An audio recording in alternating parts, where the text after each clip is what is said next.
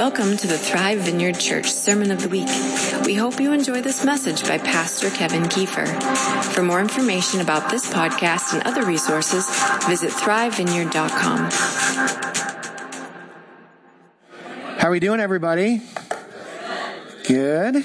Good to be with you guys. Welcome. If you are uh, new here, special welcome to you. Thanks so much for hanging out with us. Um, so you may have heard it's Father's Day. Um, wanted to begin by um, sharing my two favorite dad jokes. Can I do that? I actually had one. I, I just couldn't narrow it down to one. It was just too too hard. So I'm just going to share both of them. So first one is this: a uh, a uh, father to be and his wife. His wife was heavily pregnant. She went into labor, uh, first time experience. They go to the hospital. She gets rushed off into the delivery room.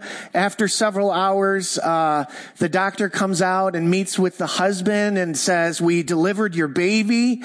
And he got this kind of panicked look on his face and he said, I was really hoping for a baby with a liver.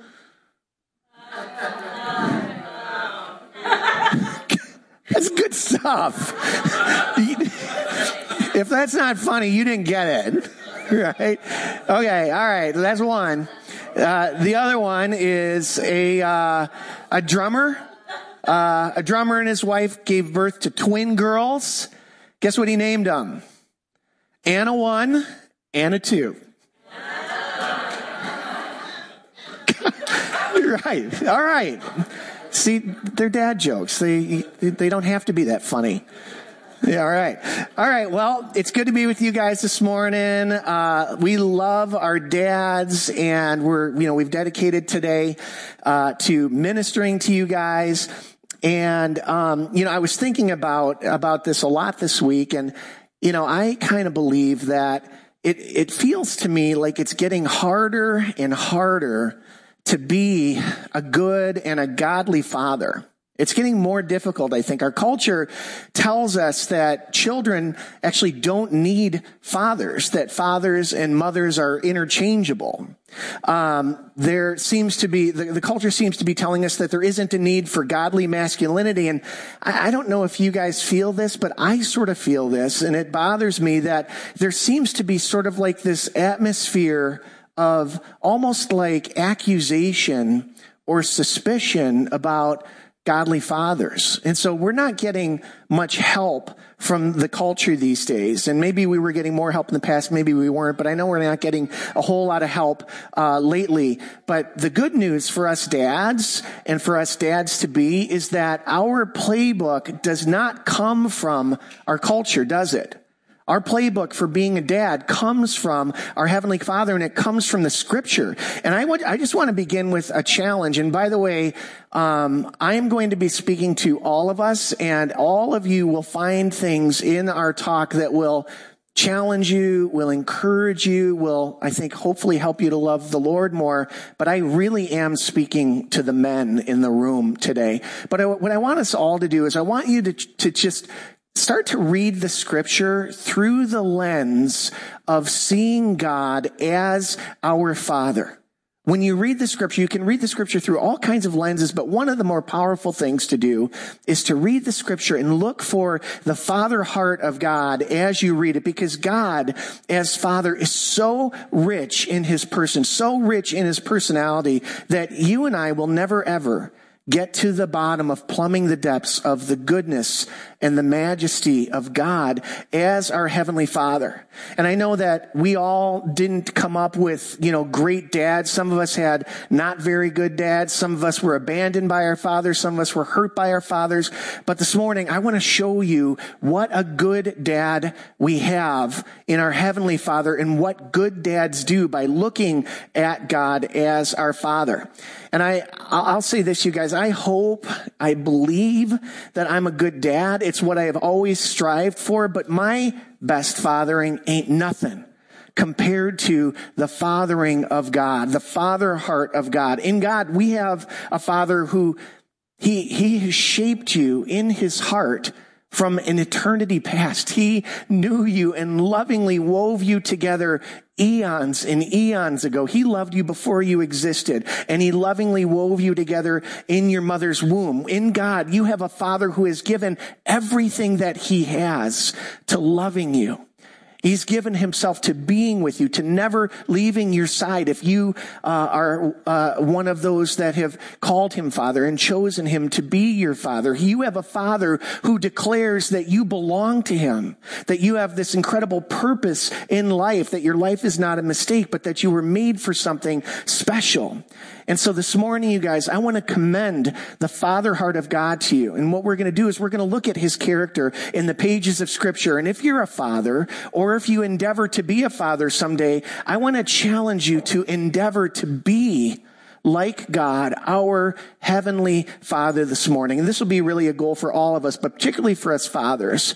Um, and what I want to have, what I want to happen is I want the world to see the character of God through our lives lived out. But maybe even more than that, men, I want our children to see the character of God lived out. I want our wives, our families, those closest to us to see the character of God uh, kind of manifested in who we are. And so the question is, is what is God like? Who is God? What is God like? What are the characteristics of his fathering? And so I want to begin by just declaring that of all the ways that God could ever describe himself and the, the manifold personality of God, he chose to portray himself, to articulate himself as father to us. And so when Jesus taught us to pray, what did he say? He said this, if that, this then is how you should pray, our Father in heaven, hallowed be your name. And so what we're going to do is I want to talk about what God the Father is like. And I'm going to give us guys three keys to great fathering, three keys to great fathering. And again, um, everyone here will appreciate this. Everyone can, grow from this, but men, if, uh, just pay attention here. So here's, here's the first one. Three keys to great fathering. The first one is this. Great fathers love when it's hard. Great fathers love when it's hard. In the Sermon on the Mount, Jesus wrote, or he didn't write this, he said this. You've heard that it was said, love your neighbor and hate your enemy, but I tell you, love your enemies and pray for those who persecute you, that you may be children of your Father in heaven. He causes the sun to rise on the evil and the good and sends rain on the righteous and the unrighteous. And if you love those who love you, what reward will you get? Are not the tax collectors even doing that? And if you greet only your own people, um, what are you doing more than others? Do not even the pagans do that? Be perfect, therefore, as your heavenly Father is perfect. Now, as I read that, do you hear the fathering character trait of God in those verses? Do you hear it? Do you see where it is? Verse 44. I tell you, love your enemies and pray for those who persecute you that you may be children of your Father in heaven. That's, that's a heavy start, right? We're going to just dive into the deep end here, you guys. Godly fathers love when it's difficult and specifically as children of God who are made in the image of the Father, we are called to love people. Now, I don't know. Do, does anybody here have any enemies? Anybody? You got some enemies in the world? When I was in junior high, I had all kinds of enemies, right? I, I, there, I don't know where they are. I seem to have fewer enemies these days, but I do have people in my life that occasionally act like an enemy. And we dads are called to love the person standing in front of us, even when they don't deserve our love, even when we feel like they are acting like our enemy. This is when our faith gets real. This is when our heart and our character actually gets revealed in us. As godly fathers, Here's the call. We are called to give kindness in exchange for unkindness. We are called to give grace in the face of disobedience. We're called to give honor in response to disrespect, consideration when we are overlooked or underappreciated. This is the hard call that is on our lives. But if you are a children of God, is this not how God loves us? Is this not how God deals with us? And so for us guys, when we are operating in our families, in our marriages, with our kids, I believe that the question is always going to be, who will love first? Who will love first? And I want to tell you, when Molly and I get into it at home, when we have our fights, which we have, it almost always comes down to who's going to love first? Who's going to honor first? Who's going to ask for forgiveness first? That's what it always seems to boil down to. And dads, love first is the hallmark of the character and the action of God towards all of us. It is the entire story of the scripture.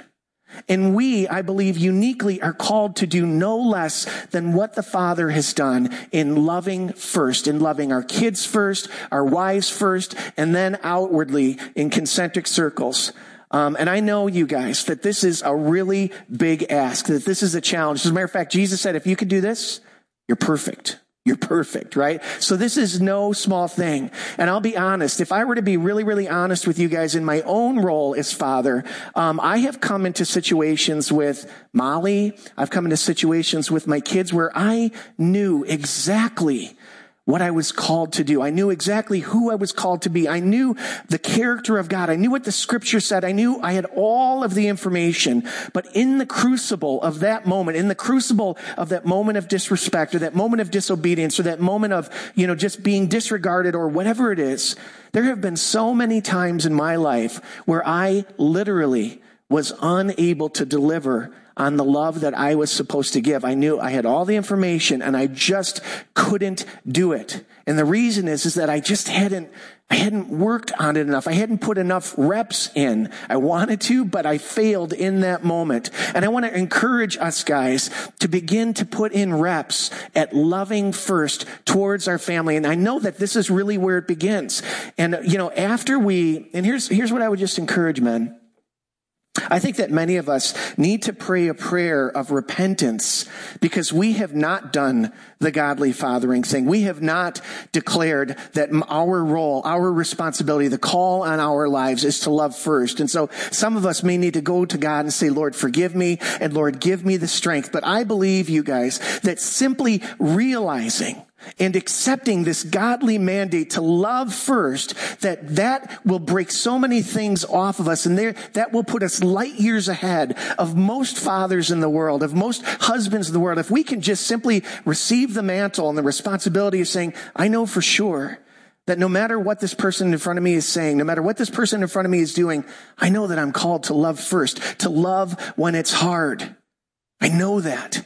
And if I ever fail at that, I know that I've failed and I'll, I'll repent of that and I'll keep working at it. If we can just negotiate that in our hearts, we'll be light years ahead, man. I promise you that. And I just want to ha- ask you to imagine for a second, just imagine what loving first could do in the heart of your family. What would this do in the heart of your kids, in the heart of your spouse, if you put a stake down and you said, I am made to love you first, no matter what you say, no matter how you act? Can you imagine how your kids' hearts would be healed? Can you imagine how your spouse would be edified? All the different things that the Lord would do in their lives if you simply made that declaration that I I'll love you first, no matter what. God will do amazing things. And so like God our Father, great human fathers love when it's hard. They love first. Secondly, Great fathers speak blessing into the identity of their kids. Great human fathers, just like God our Father, they speak blessing into the identity of their kids. And to a large degree, now listen to this, to a large degree, I believe that I can make the case that we can actually speak our kids' identity into being. That what we say will form them and shape them, whether for good or for bad. Now, have you guys ever noticed how you can't unhear things and sometimes you wish that you could unhear that thing? Like, I'll just give you an example. If, has anybody ever said something like, hey, have you ever noticed how when that person eats, they make this weird groaning sound. Like, have you ever noticed how they do that? And I'd be like, no, I've never noticed that. But from that moment on, every time I'm with them and they're eating, all I can hear is, right? You just, you can't take that back, right? It's not possible. That is the power of words over us. When we speak things, there's power, especially when we speak things directly to people. Our words have incredible impact on people. I'll give you a positive example of this. Um, there is a minor character in the biography of Kevin Kiefer, uh, a guy named Buster Dunsmore. So Buster Dunsmore uh, was an assistant tennis coach back when I was in college at um, West Lafayette High School's girls tennis team, and I had got hired to uh, to coach this team, and I was kind of nervous about it because this was all like the professor's kids, so it was kind of a rich school, and these girls were hoity-toity, and the program was really really good and things like that, and so I was like nervous about this job. And on the first day, we had all the parents and all the students get together to launch the season.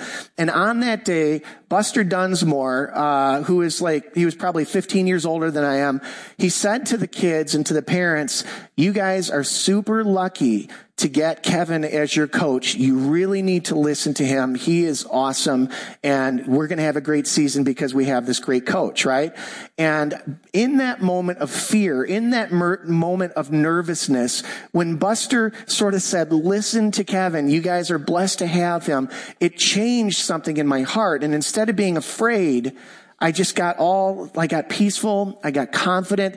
And again, I haven't heard from, talked to, Buster is a minor guy in my life, but his words spoken over me changed me. I'll never forget those things, right? And we all, to some large degree, we are the product of the messages that have spoke, been spoken over us.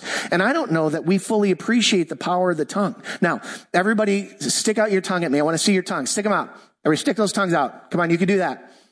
All right. That was really weird. Let's not do that again. Right? Proverbs chapter 18 says death and life are in the power of the tongue. Death and life are in the power of the tongue. And that's why Paul wrote this in Ephesians 4. He said, don't let any, don't let any unwholesome talk come out of your mouths, but only what is helpful for the building up of others according to their needs, that it may benefit those who listen. You see, our words, church, our words, fathers, our words, men, have the power, incredible power to build up and strengthen in remarkable ways the way that Buster's words strengthen me, but our words can also be a jackhammer of destruction at the same time demolishing hearts and demolishing spirits. And that is never more true than it is in relationship to our kids. Dads, your words to your kids have unbelievable power, megaton power. And so we need to use our tongues well. We own tongues and those of us that have tongues have a great responsibility. And so how did the Father, how did the Heavenly Father use His voice as He spoke over His Son Jesus in the Gospels? Well, before we get to the times when God spoke over Jesus, what I want to do is I want to remind you of something that we don't pay much attention to around here. And that is that Jesus was completely and fully human that he was as much human as he was God. He felt everything that we do. He was, he had all the, the experiences of emotions that every one of us guys have ever experienced. Fear, and nervousness, anxiety, sadness, all of those things were a part of Jesus' life experience because he was completely human with the exception of sin, right? He was, the only thing that made him different is that he was without sin. And so as I tell you uh, what God spoke over him, which I know some of you guys know, I want you to understand the human side of Jesus, right? And so God, as far as I could tell, only spoke audibly two times during the course of Jesus' life over him. And the first one is found in Matthew chapter three. And it says this, this is right after Jesus was baptized. And it says, and a voice from heaven said, this is my son whom I love and with him I am well pleased.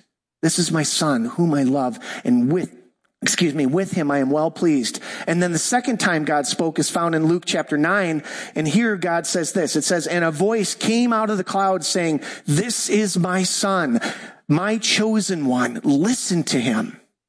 This is powerful. And I, what I did is I mashed these two statements up. And if you mash these two de- declarations of God over his son Jesus, here's what you get. You are mine. I love you. I'm proud of you. I have chosen you. World, listen to him. You are mine. I love you. I'm proud of you. I have chosen you. World, listen to him. Those were the words that the Heavenly Father spoke over his very, very human son, Jesus. And I just want to ask you, dads, what would happen in the hearts of your kids if that became the declaration uh, that you pour into them over the course of their lives every day? You are mine. I love you. I am proud of you. I have chosen you. World, listen to him. Listen to her. What could happen in the hearts of our kids? What could happen? And I, I, I, understand fully. I'm 53 years old. My kids are 18, 20, and 22. And I know you guys that a lot of life happens. There is a lot of ups and downs to parenting kids, right? There are times when your kids will make you proud. And there are times when your kids will embarrass you. They may even make you ashamed. There are times when your kids will make you feel so joyful. And there's going to be times when your kids make you feel afraid for them. There's times when they make you smile and there's times where they utterly, utterly disappoint you. But through all of that, what would it do in the heart of your kids if your unchanging message to them through all of it was, you are mine. I love you. I'm proud of you. I have chosen you. World, listen to this little one. You have something to offer. You are important. There's a call on your life. What could be healed in the heart of our kids? What could be formed in them? What strength or comfort could be deposited into their life if that was the unchanging declaration that we dads spoke over the lives of our kids? But maybe more importantly than that, what could be formed in our own hearts if we learn to love the way that God loves? What could, what could change in us? Could we be, could we become a people that love the way that God loves by just speaking those words and pressing those words into our kids, regardless of what they show up with, regardless of whether they're on an upswing or a downswing? And so good fathers, we speak blessing and value and love into the identity of our children. Number three, last one is this. Good fathers are the quicker picker uppers. We're the quicker picker uppers, right? Does anybody know who the brawny man is? Right? So the brawny man is the quicker picker upper. Now, Actually, unfortunately, I thought the brawny man was the quicker picker upper. It turns out that bounty paper towels are the quicker picker upper. But for our purposes today, the brawny man is the quicker picker upper. You're going to have to work with me on this, right? So what does brawny mean? Brawny means to be strong and powerful and to have well-developed muscles. Brawny is strong and powerful and well-developed muscles, and it takes a good father, a brawny man, to be a quicker picker upper. Now, what is a quicker picker upper? It's a person who restores relationship and restores the heart of others when they've fallen, when they've messed up, and even when their fall or the betrayal is a betrayal of us. You guys, does that make sense to you guys? Jesus was a brawny man, right? He was a quicker picker upper because he brought restoration to each of us well before we deserved it. He became our restorer in our relationship when we were enemies of his, when we were so far from him, when we least deserved it. And probably my favorite story that illustrates this is the interaction that, that uh, Jesus had with Peter just before uh, and just after Jesus was crucified. So of course, course, Peter was sort of the chief apostle. He was the leader of the, of the 12. And, excuse me, and I'm going to, hold on one sec. And um, just before Jesus was about to be arrested, he was preparing the guys. He was preparing the disciples to um, to just get ready for what was about to happen. Right. So he's telling them, "Hey guys, I'm going to be I'm going to be arrested. I'm going to be crucified, but don't worry. You know, I'll raise again. All that stuff." And in the midst of this this kind of pep talk with the disciples, uh, the guys are like, Jesus, don't worry about it. We are with you all the way, 100%. We'll never leave your side. And Peter was the loudest of the whole group, right? And Jesus like totally rains on Peter's parade. And he says this, Simon, Simon, Satan is asked to sift you as wheat. But I have prayed for you, Simon, that your faith may not fall or fail. And when you have turned back, strengthen your brothers. But Peter replied, Lord, I'm ready to go with you to prison and to death. And Jesus answered, I tell you, Peter, before the rooster crows today, you will deny three times that you know me. And you probably know the rest of the story. Jesus gets arrested. Someone notices that Peter was one of the guys with him. They accuse him. They say, you were with him. And Peter denies Jesus outright three times, even cursing him. And this was absolutely the low point of Peter's life. This was the culmination of three years of being the leader of these apostles, three years of bravado, three years of great exploits. And in one moment, it all came crashing down. It just ended in complete failure. And who was the victim? Of Peter's failure. It was Jesus, right? He abandoned his best friend. The very human Jesus that we were referring to was completely abandoned by all the apostles, but especially by Peter. Jesus' hurt must have been colossal. But Jesus was a brawny man. He was a quicker picker upper. And so after Jesus was uh, arrested, after he was tortured, after he was crucified and resurrected, when he came back from the grave, do you know what was one of his most important orders of business? The most important thing that he really wanted to do personally when he came back? It was to restore Peter.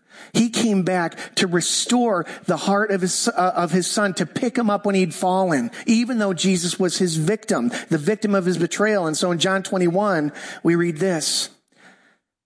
When they had finished eating, Jesus said to Simon Peter, Simon, son of John, do you love me more than these? Yes, Lord, he said. You know that I love you. Jesus said, feed my lambs. Again, Jesus said, Simon, son of John, do you love me? And he answered, Yes, Lord, you know that I love you. Jesus said, Take care of my sheep.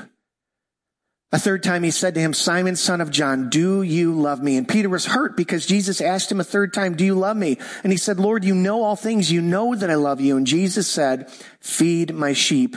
And so after Peter's betrayal of Jesus, when he was steeped in guilt and shame and doubt about himself, Jesus took Peter by the shoulders. He looked him in the eye and he said, I still love you, Peter. Don't forget who you are. There is still a call on your life. Jesus was the quicker picker upper. He restored Peter immediately because he was a brawny man. And we dads, we have the privilege, the privilege and the call to join Jesus, to be brawny men, to be quicker picker uppers, to be people that restore relationship even before the fall happens, even before the betrayal happens. Men, you guys need to work in your hearts, you need to ask the Holy Spirit to work in your hearts so that your heart is prepared to restore relationship and to restore connection even before the betrayal happens. And I, I, I just want to challenge us because I think this is very hard um, specifically because of the issue of anger. I think that many of us guys struggle with anger and frustration. And because we do, and when we give into our anger, we abdicate our identity as fathers and we ask the person in front of us, whether they're six years old or 16 years old or 26 years old, that they would take care of us, that they would actually become father to us, that they would be the quicker picker upper and make us feel better and restore us. And you see, men, when we give into our anger, we're no longer acting as fathers act. We're acting like children children at that point. And so I want to encourage us to pursue our healing, to pursue the father heart of God so that we can love the way that he loves, so that we can love our kids, so we can love our wives, so we can love everyone that we meet. And so how do we get our hearts healed of that stuff? Well, that's a, that's a process, but I know one thing that'll help. Some of us will need to go to the father and invite him and ask him to speak his words over our hearts, to open our heart and say, would you speak over me, Father? And you know what? The Father will speak to you guys. And this is a message for you right now. I want you to hear this. The Father God is saying to you, you are mine. I'm proud of you. I love you. I have chosen you. Listen to this guy, world. He's got something to say. I know, dads, that I have given you a lot to think about. The bar is high. It's perfection. Jesus said, be perfect, but we're just in process. And I want to encourage you to just lean into these things. And I just want to tell you guys that I am thankful for you. And I know nearly every guy in this church right now, and those of you guys that are, that are fathers, um, I just am so proud of you and you guys are heroes to me. And I actually am like taking notes in my own book about your fathering. Even some of you young guys, I look at the way that you love it on your kids and it makes me want to be more like you. I'm proud of you. And so I'm going to wrap up with this. Um, Pastor Crawford Loritts said this. All we have to give to the next generation is who we will become. All we have to, the, to give to the next generation is who we will become. And so let's go to the Lord, men. Let's receive his fatherly love. Let's live out his fathering example and watch um, what God does in the hearts of our kids, in the hearts of our family, in the hearts of people around us. And so here are my three points. And then we're going to, we're going to pray over this together. Love first, men. Love first. Speak blessing and be a quicker picker upper. Love first, speak blessing, and be a quicker picker upper. Amen? Why don't we stand up?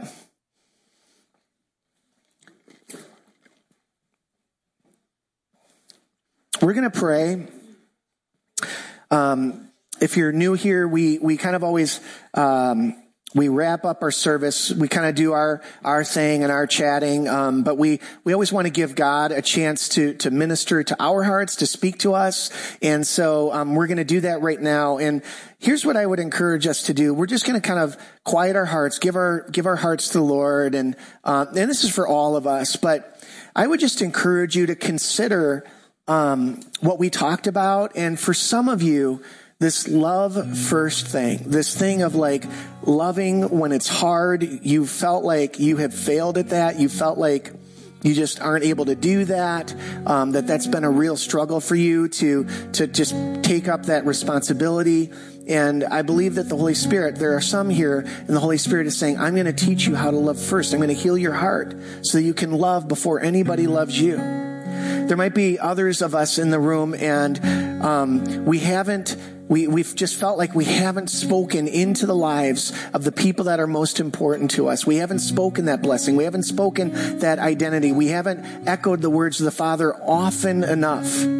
And there's going to be an opportunity for the Holy Spirit to just edify you and strengthen you and give you a vision for speaking blessing into the lives of your kids, into the lives of your spouses or anybody that's important to you. And this last bit, being a quicker picker upper, has a lot to do with forgiveness being quick to forgive, being quick to restore. And I know that there are some of us in here that we just have a hard time forgiving quickly.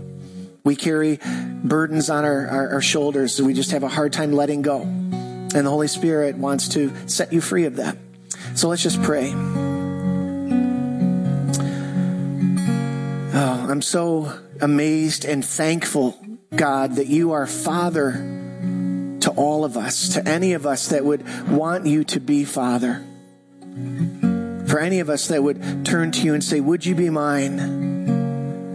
You say, Come in be a part of my family. And I just specifically speak a father's blessing over the men, the young men, the old men, and everyone in between. I speak blessing over these men this morning. I speak the Father's heart over you. He's proud of you. He loves you. He's got a call on your life. He calls you his own. And so, Lord, I pray that where there's hardness of heart or bitterness, I pray that you would both forgive us and heal us of that where um, our mouths have gotten stopped up, where we haven't spoken into our hearts or into the uh, into the hearts or identities of our kids. I pray that you would loose our tongue, that we would just speak blessing all the time over our kids, and that it would shape them, that it would form them, that it would heal them and restore them. And Lord Jesus, I just, I pray for us guys in particular that where anger and bitterness from, from a, a long time ago has kept us from being quick to restore and kept us from being quick to forgive. Lord, we ask for your forgiveness. And we ask for grace to just pour out on us and through us. That we would become truly quicker picker uppers, Lord. Holy Spirit, just minister to our hearts right now.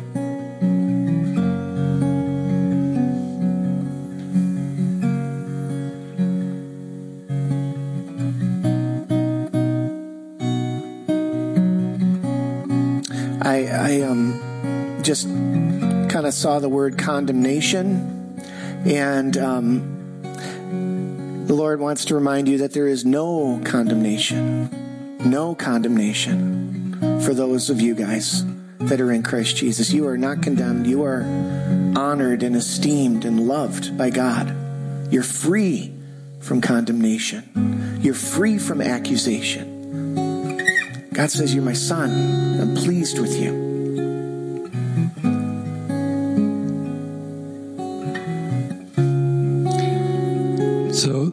Morning while I was brushing my teeth, I got a prophetic word. So, first lesson in prophetic ministry brush your teeth. but I didn't know who it was for. And then Kevin started talking about loving your enemies, and I realized, oh, it's for us. Um, but I, I, feel like it is for certain people more than others because you're already operating this way. The picture, or the first word, it was counterbalance. And I feel like our, our society and a lot of areas in our lives, a lot of levels, it's like the assumption is we're on a teeter totter, right? There's our side and there's their side. And we're trying to, it's competitive teeter tottering. Right? We want our side to win and their side to lose. And uh, a lot of people are concentrating on their side winning by focusing on how good their side. And there's a whole lot of energy going into focusing on how bad the other side is in order to win this teeter totter contest. But the, the image is not of a binary teeter totter. The image, uh, I believe the Holy Spirit is giving is picture a bowling ball with a very sturdy square of plywood on top. It's not just this way, it's this way and this way. And, and I feel like there's some of you that, that already know this in your life, that there's this project of trying to balance other people and their interests. Because, like it or not, even in politics, the people on the other side actually have interests. They have legitimate interests. They may not be going about it the way that makes the most sense, but love your enemies and assume that they have interests. But it's not as easy as just my side, your side. There's a lot to this. It's 360 degrees. Uh, Ryan, I think you do this at work. This is something that is part of your nature. You're already working on this, and it's a struggle because you've got people on, you, on all sides that are insisting that you hear theirs and, and balance their direction. But there's more than just two directions, and you're, you're doing it already. Kevin, you're somebody who does this. You already have this working in your life, and you know the challenge of it. And for you guys, it's not just guys either. I think Kirsten, I think you you do this naturally. That you you sort of gravitate toward places where this is required. Actually, um, a peacemaker that's you know extraordinary. And Ali, I think this is in your future. I think you're going to do this more and more. Uh, you're, you're made for it. The good news is the person on top of the board balancing it, it's not you, it's Jesus. And your choice is where are you going to be in this? Are you going to be on one of the corners? Are you going to be on one of the sides? Or are you going to be with Jesus? He does the balancing. You don't have to make it happen. But be with him. Be on his side, because his side is all the sides. And he's the one who can make it balanced, He can protect the interests of everybody involved.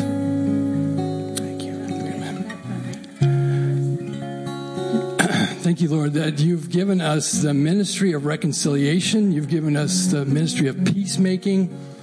Uh, heal us, Lord, where we've been traumatized by trying to make peace between people that really don't have any other interests besides their own in mind.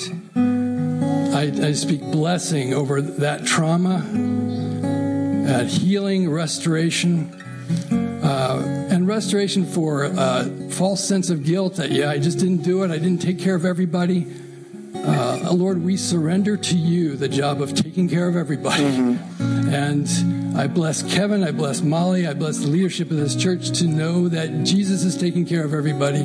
We're on Jesus' side in this and He's going to take care of it. I, I just release that truth to live in our hearts and minds.